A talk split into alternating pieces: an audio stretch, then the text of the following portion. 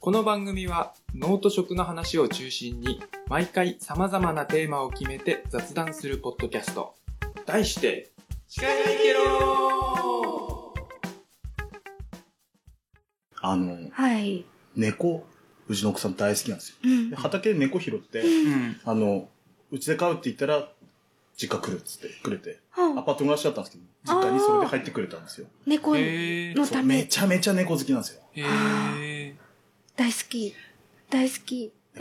猫好き。よく猫好きの人って、うん。悪い人いないっていうか言うじゃないですかう。ん。でも、よくよく考えたら、悪の帝王とかって、あのすげえ豪猫華飼にってる座って猫撫でてますよね。撫でてる撫でてるいや、めっちゃ悪いじゃんと 思って。そう、前言われた。それだ。そんなことないんだけどね。いや、あいやる。いやいや。いや、ある。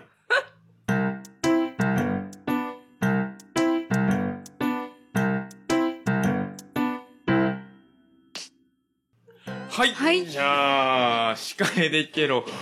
52回。はい、52回。はい。はい。今回も、50、第50回に引き続き、はい。クレイジーアグリジャパンから、から。はヒロポンさんに、い。はい、お越しいただいておりますこん。にちはよろしくお願いします。イェーイでは早速、あの、ちょっとね、前回うん。の50回うにん。話が盛り上がりすぎうて、ん。ちょっと長めに時間を取っちゃったのうん。ほうで、ほう。あの、3本取ろうと思ってたんですけど、2本撮りでお、なるいほきどた。いと思うので、おい。ほい。おいちょっとオープニングオープニングはさらっとめではい、了解い。きたいと思います。はい。今日は、うん青森県の、うまいもうまいもん司会できろー近いでけろーっていうこ近といだけどで、ー。あのね、この間さ、スーパーで見つけたの。そのさ、味さ。プッチ ョ。プッチョの、うん。青森シャイニーアップルジュース味なんでリンゴ味じゃいけないの青森県産りんご果汁使用そここだわりなんですよね。面白いね。あのシャイニーアップルジュース味ってあの白いやつねうん。定番のプ。レプレーンっていうかうん。これをねうん。またもやヒロポンさんの食レポンは火を吹く本当にシャイニーアップルジュース味するのかな前回も火吹いてねえでや な下火だや奥さん弱火もいいとこだって あ個包装されてるん個包装ですね袋開けたらプッチョなんて久しぶり。あプッチョちょうだわあ、プッまあハイチ紅白プッチョそれでもピンクと白いかまぼこみたいうん。そうですねで中さなんかグミ入っちゃうんだけどゴミ見てグミ 見た目からね、まずは。見た目かうらんでは見た目マイナスなこと言っていい普通にグミ入ってます美味しそうです今プちょっッチとョいですねいただきまたーだすきますキャンディーとかグミとか大好きなんだよなうんあうーんちゃんとりんごジュースだうん、りんご。これ再現性高いね。ちゃんとりんごジュースだうん、なリンゴじゃなくて、リンゴジュースの味がする。確かに。うん。硬っちょっと硬いですか。うん、うんこれいいいねね。これいいね美味しいこれ帰りの車のお供に。あじゃあもうこれどうぞどうぞ あ、もらっちゃった。うん。うん。中のね、グミが、なかなかハードグミ。あ、出てきた、ごめん。うん。うん。あ、プッチョ、プッチョ。ごめんもちゃんと、リンゴの味がする。うん。プッチョ食ったの三 年ぶり。ぐらいかな。鹿児島に行くために羽田空港で買って、プッチョ買ったら銀歯取れて、差し歯、差し歯取れて、夜のか鹿児島で9時ぐらいにね、歯医者探してつけだっていう。それ以来プッチョ食ってねえな。そんな持思っいて出がます。ね、エピソード。さすうが。んま美味しいですね、これ。うんあ、これは、う。うんん。え、うん。でもこれ、どうなんですかね全国的に売ってるんですかどうなねんだろ青森限定っぽい気もすう。るけだって青ど森。県では青森県の商品なんかお土産屋に行かないとなさそうじゃないでも、これスーパーのレジ横にあったよ。全国的に流通してんのかなありません。皆さん探して食べてみてください。多分、あの、アマゾンとかにはあるんじゃそなういだかな。ね、プッチョのううんん。青森シャイニーアップルジュース味。でした。はい。はい。じゃあ、オープニングはほどほどに。うん「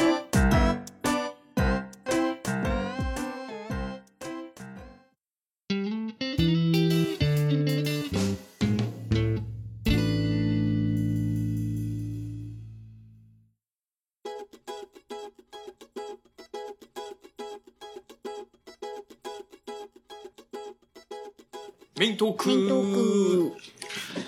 じゃあ、今回は、えっ、と、ひろぽんさんが、はいりんご農家ってことで、うん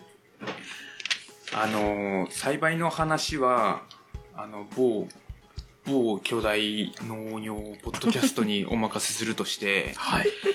りんごの種類の話を聞きたいなと思って、そのりんごの種類ってめちゃくちゃいっぱいあるじゃないですか。めちゃめちゃありますねう。。うんん。酸っぱいのから、甘いのから、うん。赤いのから、黄色いのから、う。うんん。ねうん、そこら辺をね、前回さ、え、20種類って言いましたっけうん。 20種類。栽培してるっ。て言ってたんで、聞きたいなと思うんですけれども、一番やってるのって何なんですかやっぱり富士っていう品種になりますね。これどこの多分リンゴ農家さんも富士が一番多いじゃないですかうね。ん。その理由は何なんですかねうーん、なんでなんですかね。あのー僕の場合は富士がたくさんあったから富士をやってるだけであって。あで、こう植えたら何年もかかるじゃないですか。うん。でももう既存であるもので大体生計立てていくじゃないですか。もう大体9割ぐらい富士なんですよね。畑借りても、あーもうほとんど富士なんですよ。うんうんなので富士仕方なく作ってる。本当は作りたくないんで す。って言っちゃうと変、変な話だけど、皆さんは多分、あの、前のポッドキャストで話したのかな、三富士と富士の違いうんああそうそうそうそうありますよね。そこ聞きたかそっうたそうの。そうまあ、これ栽培の話に近いかもしれないですけど、袋かけてるかけてない袋をかけると、調味率っていう、ちょっといいリンゴの割合が高くなるんですよ。うんうん。袋かけると傷が少なくなる。ああなるほどで、袋かけて剥ぐと色が入りやすくなるんですよ。あーだから青みになりにくくもなるんで、うんうんで、長持ちするから、あの、りんご屋さん、市場から買う業者さんが長期販売するんで、割と競り高くなっていくんですようん。で、常味率が高い、値段も高いっていうところで、安定的にその高値がし信頼されているので、農家さんもこの優待の富士を富士の方を本当は作りたいんですけどやっぱ手間かかるんで、うんうん最近は4割切ったんじゃなかったかな、富士あのそ減ってきのてるんですね富士の割合で4割ぐらいは富士、はいもうこれは他は3富士なんですけどあでも富士と三富士でもうほとんどを占めてるんですねそうですねへうんうちとかだと9割ですけどもうまい農家さんやっぱり5割ぐらいの栽培ですね減らしてる減らしてますねだいぶ減らしてますねああ、ひろぽんさんとかはじゃあ全部富士なんもうだ。ほとんどまだまだ9割ぐらい富士なんで、この割合をほとんど減らしてますね、今うーん。今じゃあ全部、ほぼほぼ袋かけてるってこと。富士の特徴的にはどんな感じなんですか富士の特徴、なんか、あの、リンゴの、その品種の、まあ甘い、酸っぱいとか、うんパロメーターみたいなのあるんですけども、真ん中富士なんで、あー富士そういう基ことか基準になっちゃってるん基ですよ準ね、が富士なんですねなので、香りあそっかそうだはよねないんですよね、特徴的に。うん香りない品種です。ザ・リンゴザ・リンゴですよね。うんなるほどううんん他にはどんなのをやってるんですかまあ、やっぱり富士と同時期に取れて、富士は赤いですけども、黄色いリンゴなの王道だと王林。ああリンゴ私俺が好きなやつだ王林でも、青森県でも、富士って長持ちするじゃないですか。はい硬いのがちょっうんと、うんうん今ぐらいになるともうや柔らかくなりますけど、王林ってもう収穫して1ヶ月ちょい過ぎるともう柔らかくなっちゃそううんですなよんですよねね。俺や柔らかいのあんま好きじゃないス。ポンジっぽくなってきちゃうそうなんですよ、水分抜けてね。うんまあでもねほら青森県民はリンゴのなんつうのハードルが高いさらに農家は多分もっと高いんでしょでも高いですね硬い方が美味しいなと思うねえうん。バキッと、バキッとしたのが。まあうねうんんだから硬いリンゴ王林ってスーパーに並ぶとやっぱスーパーって他のスーパーってあったかいじゃないですか青森よりもあったかいじゃないですかうんあ柔らかくなりやすい環境に常にあるわけだああかなるらほど県外のお客さんも柔らかいものとして買うわけですよ王林をーはいはいはでい。もこっちから王林が食べたいですって注文して取れたて送るわけじゃないですかうんうん硬いとクレームの電話が来るとか、結構つなりアンジョブでよくありますねはおい、客さじんから王つ林なりアンジョーク硬いってクレームが来たぜみたいなみたいな感じのあつながりジョークがありますねって なんとまあでも硬い方が美味しい硬い方が美味しいですよね、ん美味しいですもぎたての王林も本当すこぶる美味しいですうよんうねうんんこの王林のライバルも今結構うんライバルライバルがめちゃめちゃ増えてるんですよゃへえ。っていうの、は富士っていう赤いリンゴなんではい葉っぱ取らないといけないんですようんうね、んあー色をつけるために赤いなるほどなるほどお日様の光をまんべんなく当てるためうんうにねん王林とかって黄色いリンゴは葉っぱを取らなくてもいいんですよ、ううんん。なので栽培しやすいっていうのもあるし手間がかかそらなのいんだ分光合成率がそうで高すまねるでみんな甘いリンゴ大好きじゃないですうか、んうん黄色いリンゴってあのー王林の親でインドとかあるんですけども、うん基本的に黄色いリンゴは甘い品種が親に結構いるので、甘めの品種ができやすいんですよね。うんうんあーへーっていうところで、まあ、栽培のしやすさと甘さっていうところで、うんかなりその王林の親戚だったりうん新しい黄色いものというのが結構できて王林が軸になってるんです軸になってたうり、んあの群馬名月とかうん星の金貨ああなんか聞いたことある宝ね庫うんとかだとうちも栽培してますけどうんも、まあ、他にも結構もう黄色いりんご結構あるんですよね。うんあ黄色いリンゴの方があの手間かからない手間かからないですねぶっちゃけ言うと手間かからないですへねー。確かに酸味は少ないもんね。うん俺おあのー青リンゴの方が好きだからさ、ううんんうんこれでやっぱうんうん硬いと美味しいですよねシナノゴールドとかって今はいはいはいかなり人気シナノゴールドはちょっと酸味もあるんですけども糖度もすごい高くて、うで長持ちめっちゃするので富うん士以上に長持ちあすそうるなんんでですねかなり業者もいいっていううしんなんか甘いりんごばっかり出てた中で、うんうんうん酸味で長持ちするそうパなんでリすパよねリのりんごうがんポうんンうんとくるんでかなり消費者受けもシナノゴールドはいいですねあいいですえーなるほどな面白いな。酸っぱいやつって一番酸っぱいのって何ですかいっぱい酸っぱいのはでもみんな一番知ってるのは紅玉じゃないですか、ああやっぱりそうか紅玉、この南部地方で結構やっぱうんうん青森県産の紅玉って言ったらこっち、うん津軽よりも南部地方の方が有名だと思うんですけど、ジュースになりがちですよねジュースにそうですねさっきあの喋ってたシャイニーさんも、うんあのー紅玉を大規模栽培で加工用としてねはいはい作らせてへえやってますね、紅玉紅玉いいですね酸い味あやるいいちごとかもさ、うん最近甘いのばっかりでさ、うんケーキに乗ってるのも甘いじゃん、うんうんうん俺ケーキに乗ってるのは酸っぱいいちごであってほしいんですよねああのクリームの甘さとのバランスが甘いいちごだと悪くてさただただ甘いっていう生で食べるんだったら酸っぱいの好きですけどケーキ乗ってるんだったら甘い方がいいかなあー これは相入れないまたまたパチパチですわ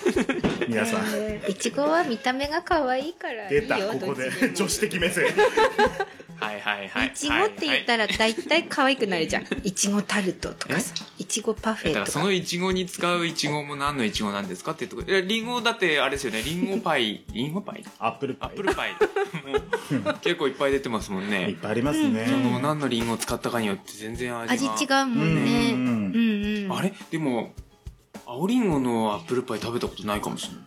ああ言われてみればそうですね青りんごちょっとさ、煮崩れしやすいんだよね。だから塊で残したい時は青りんごじゃないの使うかもしんないね。もしかしたら。あーでも探したらいるんじゃないかな。多分いると思いますちよょっと食べてみたいねうんうん。ポキとかも多分煮崩れあんましあするか紅玉とかに比べたら紅玉も煮崩れしないりんごだって言われてますけどあれも柔らかくなったらめっちゃ崩れますからうねんうんううんんいいねうん、弘前に行ったら多分あるよね。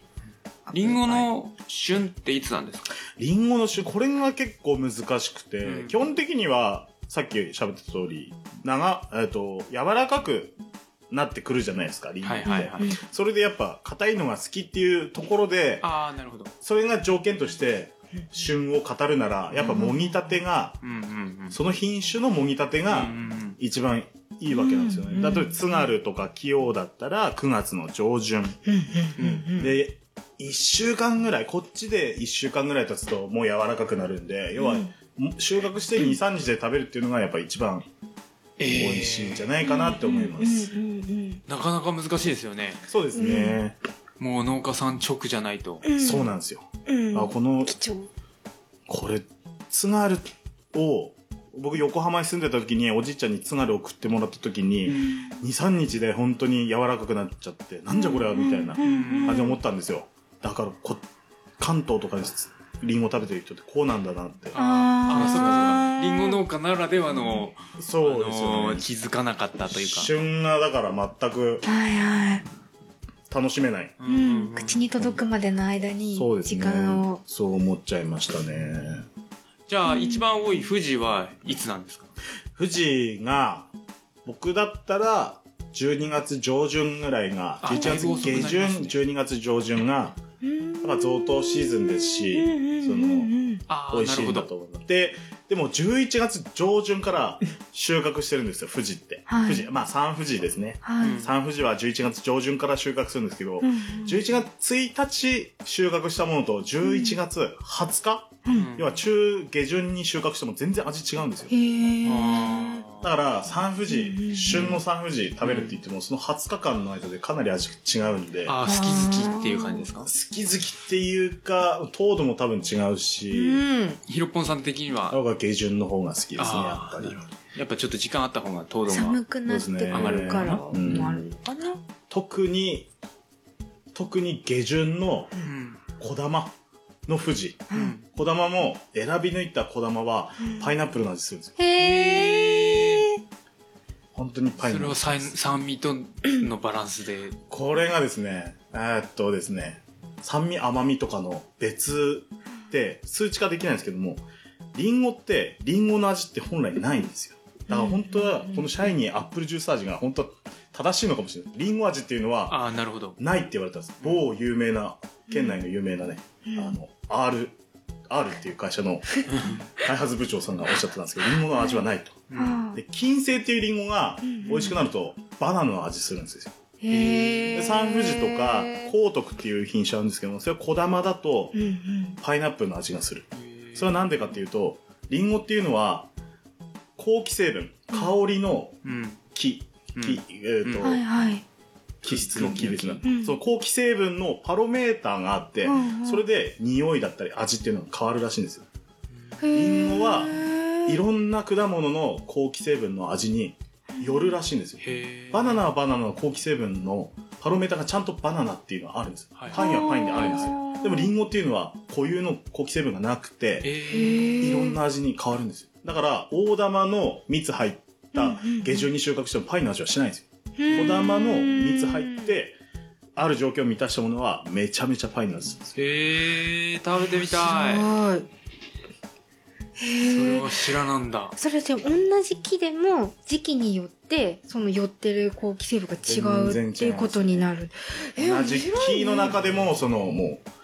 美味しい味、美味しくない味っていうの分かれてますし。それでももう、あれですよね、その域に達しちゃったら、ぶっちゃけ農家じゃないと食べれないですよね。農家じゃないと食べれないし僕はだから美味しいのは奥さんと食べるようにしてるうん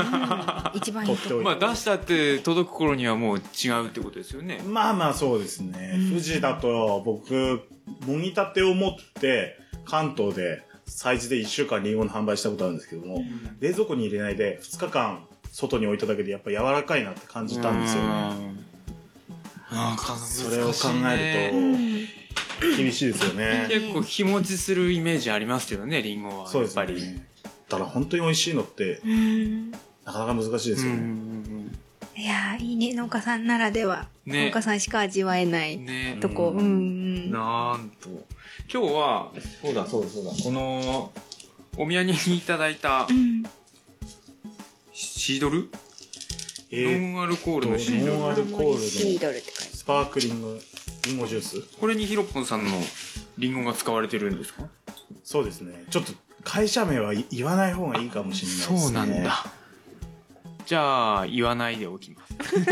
どっかの県内のね、このリンゴジュースは、何の品種が使われてるんですかこれジョナゴールドを使用してます。そうなはい。原料として、あの、うちのリンゴを使っていただいて。うんジョナゴールドの特徴は何ですかジョナゴールドは酸味がうあって、中旬、11月の中旬収穫のリンゴで赤いリンゴなんですけども、えっ、と、酸味があります。ん。で、甘い感じもしますけども、でもやっぱり酸味の方が強め。強く感じますね。うんで、スーパーに並ぶのが、袋をかけたジョナゴールド、いや、普通のジョナゴールドって販売されてるものが多くて、ん今もまだスーパーには、県外のスーパーが並んでると、油ぬるぬるになってる。うんうんうんでもワックスはつけたわけじゃないんですけども、はいそんなリンゴで並んでますね。でもそれももぎたてでやっぱ食べると、すごくさっぱりして、美味しいリンゴなんですけども。よくその、ワックスが出るっていうのは糖度が高い証拠だって。いや、そうじゃないですあのワックスが出るっていうのは、うんあのまあリンゴから発生する老成分なんですけども、うんうんえっとリンゴが要はボケていく味がボケていかないように、自分を守るためのものなんですよ、うんだから糖度が高いとか完熟してるとかそういうのではないでうすん確かに完熟してくると木の上でももう油ぬるぬるになったりするんですけど、ううんなんか出すぎると、き、その、聞いた話によると、その、ワックスがそもそも作られるのが糖から作られるから、ワックスが出すぎると逆に糖度が下がっちゃう。ああそれはあるかもしれないっでていすうのはね聞いたことあります。ええもう油上がるようになったら結構柔らかくあ、やっぱなり始めてるうん気がしますねジョナもそんな長持ちする品種はないのでうんうんいこやっ、ちいもいね。ああ、こっちもこれね、がリンゴクッキうんあ地元のリンゴワークさんのはい板柳町のはいクッキー工房さんあるんですけどもー。これも、あの、ひろこさんのリンゴが使う。えっと、そのリンゴはうちのリンゴじゃないんですけども。あ、そうなんですね。はい。これは、こういうのに使われるのは何なんですかそれはほとんど富士あ使用しているはずですね。身がしっかりしてるという。そうですね。クッキーの生地の中にも、リンゴジュースで残った絞りかすをおお乾燥させて、パウダーにしたものを練り込んで、で、上にちょんと干しリンゴうんうんうん。が乗っかって、そのままオーブンで焼かれてクるッんキで。ー生地の方にも入ってるんですねそうなんですよ。リンゴファイバー入りっていうのはそういうことなんはだい繊維が入ってるそのクッキー工房さんは、あの、うん自分たちでも遊びに行って、その場でクッキー作って、30分後来てねって焼きたてあー持ち帰りできて、うんうんうんなんか子供たちも喜んでいいですねますね。小学校の時も女子とかやってましたね。うんえへえリンゴ文化だねねええやっまあぱリねンゴしかないんでね。イタリアに本当リンゴしかないんですよ。根付いてるうん、ういんやでもフルーツ前にもちらっと言ったけどね番組内で、うんフルーツってずるいよねずるいっすね。農家やってわかりますね。何でも加工品がやっぱり強いじゃないですかそうですね。ニンニクっつったってさああ。ちょっとあの今から人に会うんでとか言われちゃうんでこっちはねこう土の味じゃんとかって言われちゃうんで土の味 ねどっちも大好きなんだけどですね。そうなんか農家っていうとやっぱ土の中のイメージで育ったからやっぱりこっちだとねあーだからあの果樹も農家って言うんだって結構高校生とかになってからあ果樹農家さんも農家なんだっていうあそうだねなんかこっち果樹のそうあうん農家さんって農家と違うくくりってなんかこう意識思ってた部分があってわかるわかるいいこっちの方に果汁あんまりないもんね、うん、うんそうそううんわ確かるわにかる。あの、畑作農う家、ん稲作土いじりうんう農家、ん果樹農家、畜産農家みたいなね。そうそういう分類そうそうのイメージうんはまあっていう確かにある。うんうん。へえ。じゃあ、面う白いなーんと、どうしようかな。あの、ヒロポンさんのはい。一番好きな品種は何ですか僕の好きな 品種やっぱ僕と言ったらっおていうところが日本で多分世界で僕しか栽培してない品種っていうのへえそれは自分で、あの、作ったってことですかあではないですあの本当に商業目的で栽培してるのは僕だけでああー、な日るほど。本で栽培してる農家はもう完全に僕だけなんですよでウェルシーっていう品種がウェルシーあるんですよへーこれ和名で花嫁っていう品種なんおでえー、素敵なんと。多分みんな聞いたことないですけど僕も初めて見た時は本で読んで昔の品種っていうのでうんうん紹介あさあ、れてた昔の品品種種なんですね。で明治時代にやってきた品種へーでその時はベルシーで入ってきてアメリカからやってきたんですけどもその花嫁っていう品種がついたのはえっと明治天皇がうんご結婚されてうんでその時におめでたい名前をリンゴの品種につけたんですよ。あーなるほど。あの紅玉とかうんっていうのもそうなんですうんけど、流玉とか玉ついたか、うんうんうんえっとリンゴが結構あるんですよなねるほど。その中に花嫁っていう品種があっへて、ー時期的には紅玉と同じ11月上う旬、ん収穫の本でいうと小玉で酸味があってっていうので、で紅玉とまあ似たようなこう酸味あって小玉でっていうとこうろ同じようなのがあるんですけども、花嫁は落下しちゃうんですよね。あー落下防止剤散布しないと落ちちゃうんですよ、収穫前に。へーそういうこと言うなれば完熟前に落ちちゃうんで、ああーそこでうなんだやっぱり難しい。そういう農薬がない時代だとやっぱうんうんこれ残すこれ残さないの残さない方に花な嫁るがほーど。なるほどなってるんですよねあでもでも奇跡的に残っそうなんですよ日本であのジーンバンクっていうところがあって日本の国の研究所つくばにあるんですけども、で果樹の部門が盛岡にあってですねその盛岡にいろんな品種を全部貯めてるあ残してるんだとこ場所があってそこに本当に30センチ上ぐらいのリンゴの木1本それが花嫁でえでーも実際見に行ったことがあるんですけどもその花嫁っていうのを栽培しててでどうしても栽培したいっていうことでジーンバンクに登録して、えっと加工の研究のために使うっていううん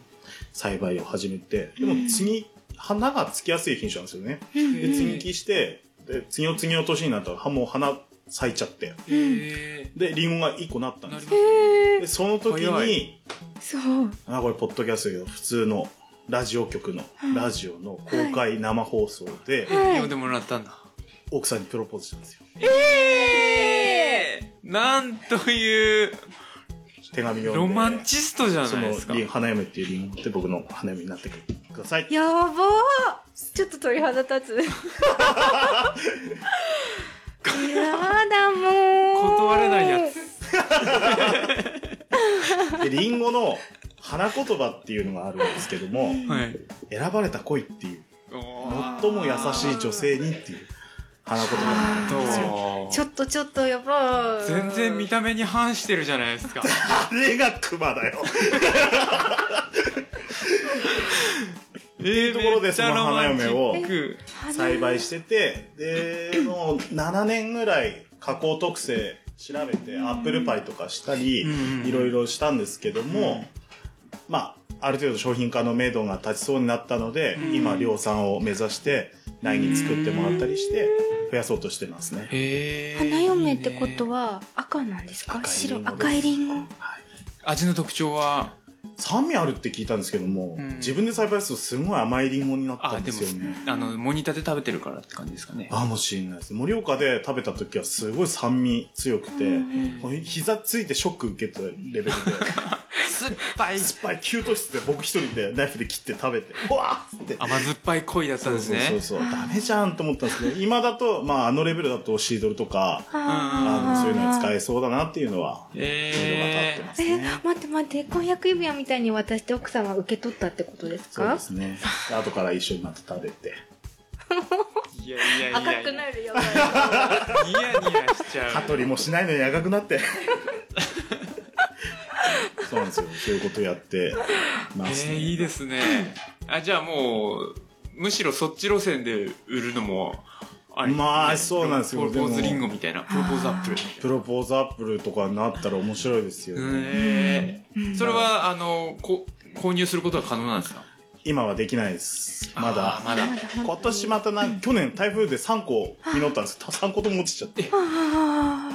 ボロボロになってどリンゴって落ちるとぶつかるから腐るんじゃなくて土壌菌で腐ってくるんではすいよ、はいはいはいなのでだんだん腐っていってもうショックですよね、はーってえーでもあれですよね、三最初1個プロポーズした時1個実っていいんですけど、3個も実ると、なんか花嫁が3人いるみたいで、ちょっ と、なんだかなってなりますよね。確かに、ね毎年花嫁買いやがってそうそうそうそう。花嫁発想しちゃうもん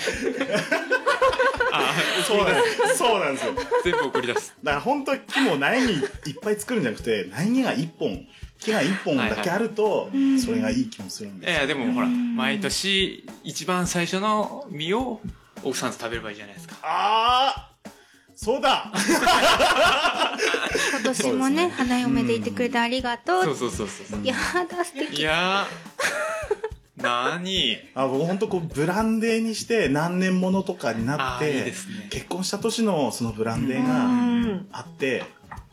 離婚しそうな時に飲んだりとか ね喧嘩しそうになったり飲んだりとかでもなんか初心に帰ろうみたいなは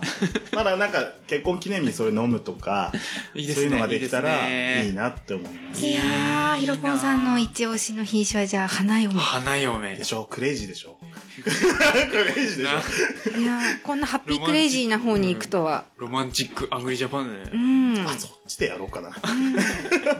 うん、ハート飛んじゃうねねうえ、んいやいやいや最後なんかいいや話がーいい話聞いたわちょっと浄化されたお後がよろしいようでって感じで、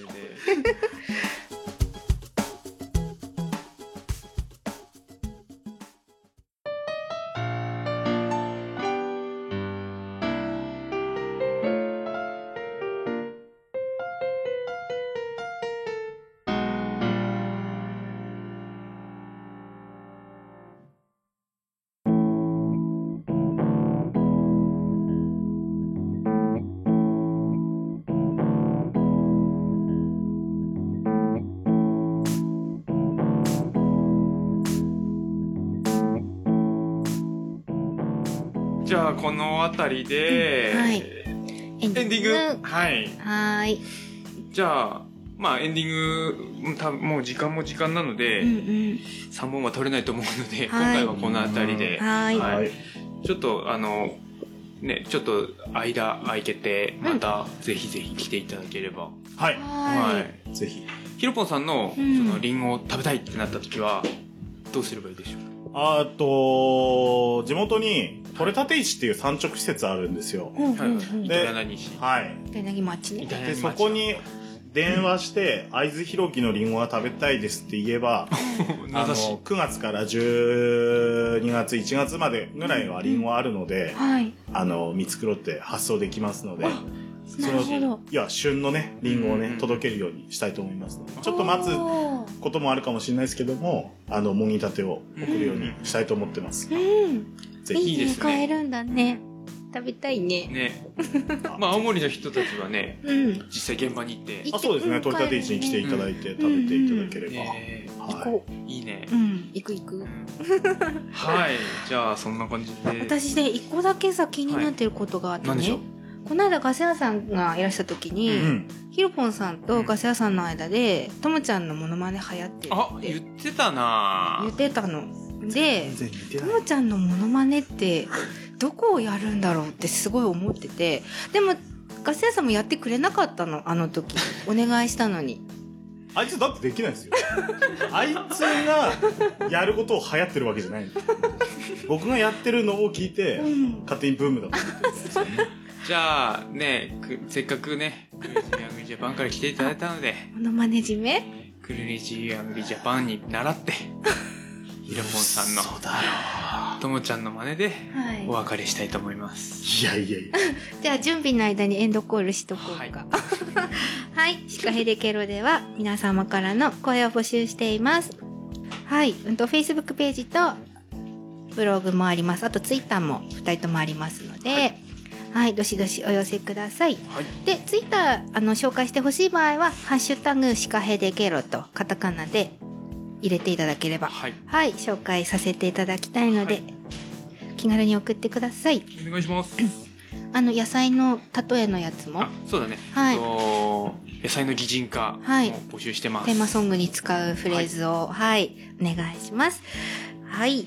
メールのメールアドレスはシカヘデアットマーク gmail.com です shikahede アットマーク gmail.com ですははい、いよろしくお願いしますではで は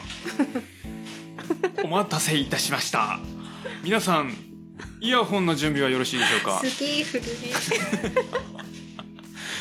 それではやっていただきましょうどうも、はじめまして、ともちゃんですよ。ともちゃんは、スクールみのりの代表をやったり、高山記念美術館アートの講師もやってるんだよ。カッタンが大好き。スクールみのりのともちゃんでした。 See you next goodbye グッバイ手放すヘバねさよならヘバヘバ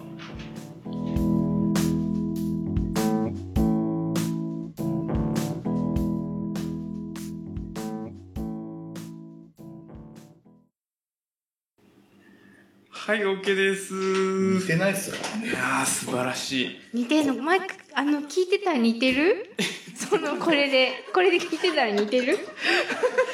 わかんない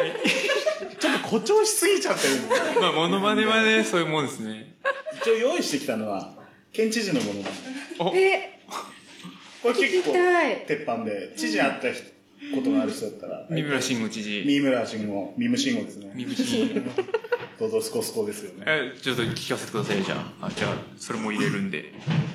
いいですよはいどうぞえー、じゃありんご農家に会った時のはい三村慎吾青森県知事のモノマネはいあ、リンゴのか、リンゴのか、リンゴのかいいな。リンゴは輸出、今輸出、台湾輸出、いいぞ、これから、リンゴはいいぞ。わかるわか早えんだって喋るるわかるわかるそれでちょっと繰り返す感じ、繰り返す感じもねいや、似てる似てわかるわかる。るわかるすごい。ちゃんと似てるって思ったの初めてかも。本当はモノマネもこういうのやりたいんすよあそだけでこうはいでもね似てるやつねそうそうそうこう、いやーいやいやいやって言ってるイメージなんですあ分かる分かる分かる分かこう、いつもこうしてる感じ。るか川越さんちの隣だからね実家がそのせんべい屋さんの、はあはいい。いやー、嬉しいの。えー、いいちゃんとともちゃんが、脳と食を中心に、たまにゲストと雑談してるよ。シカヘデケロを聞いてケロ。シカヘデケロを聞いてケロ。